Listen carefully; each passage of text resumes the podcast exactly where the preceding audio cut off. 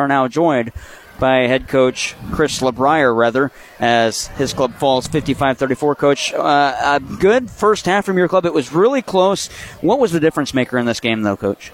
Uh, you know, uh, we weren't very good offensively, and they made more shots than us. Uh, that's all. I mean, there's really not much else to say. Uh, when you don't, um, you know, do some of the things that we tried to work on and, and things, but you know, we'll get better. Uh, so it is what it is, and we'll, let's move on. A two and one start to the season is always a good record to have. Are there positives to take away from the tournament?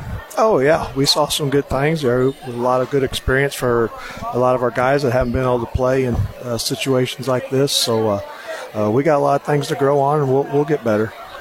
I thought, in my opinion, Coach Levi Hill had an exceptional tournament for your group. Yeah. What has he done well throughout his time with you? I know he's only a junior, but the work that he's put in in the offseason, how has he improved from last year to this year? Oh, I mean, he didn't practice for two weeks because of a, an elbow injury, and uh, so when he played on uh, against Bismarck the other night, that was the first time he had uh, stepped on the floor for about two weeks.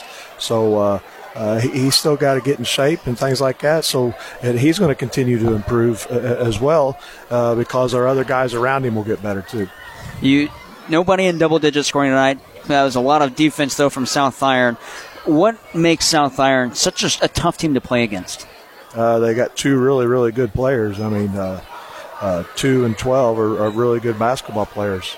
you know, and tonight they were the two of the best players on the floor and uh, in high school basketball, that uh, that's tough to, to work against. And our kids did everything they could, and uh, we didn't make shots, and they did. So. You got DeSoto coming up on December 5th, so a little bit of a longer break before your next game. Is is that good for the team to kind of regroup and reset at practices? Oh yeah, we got a lot of things to work on, and we'll get better, and uh, we'll, we'll get back to work on Monday.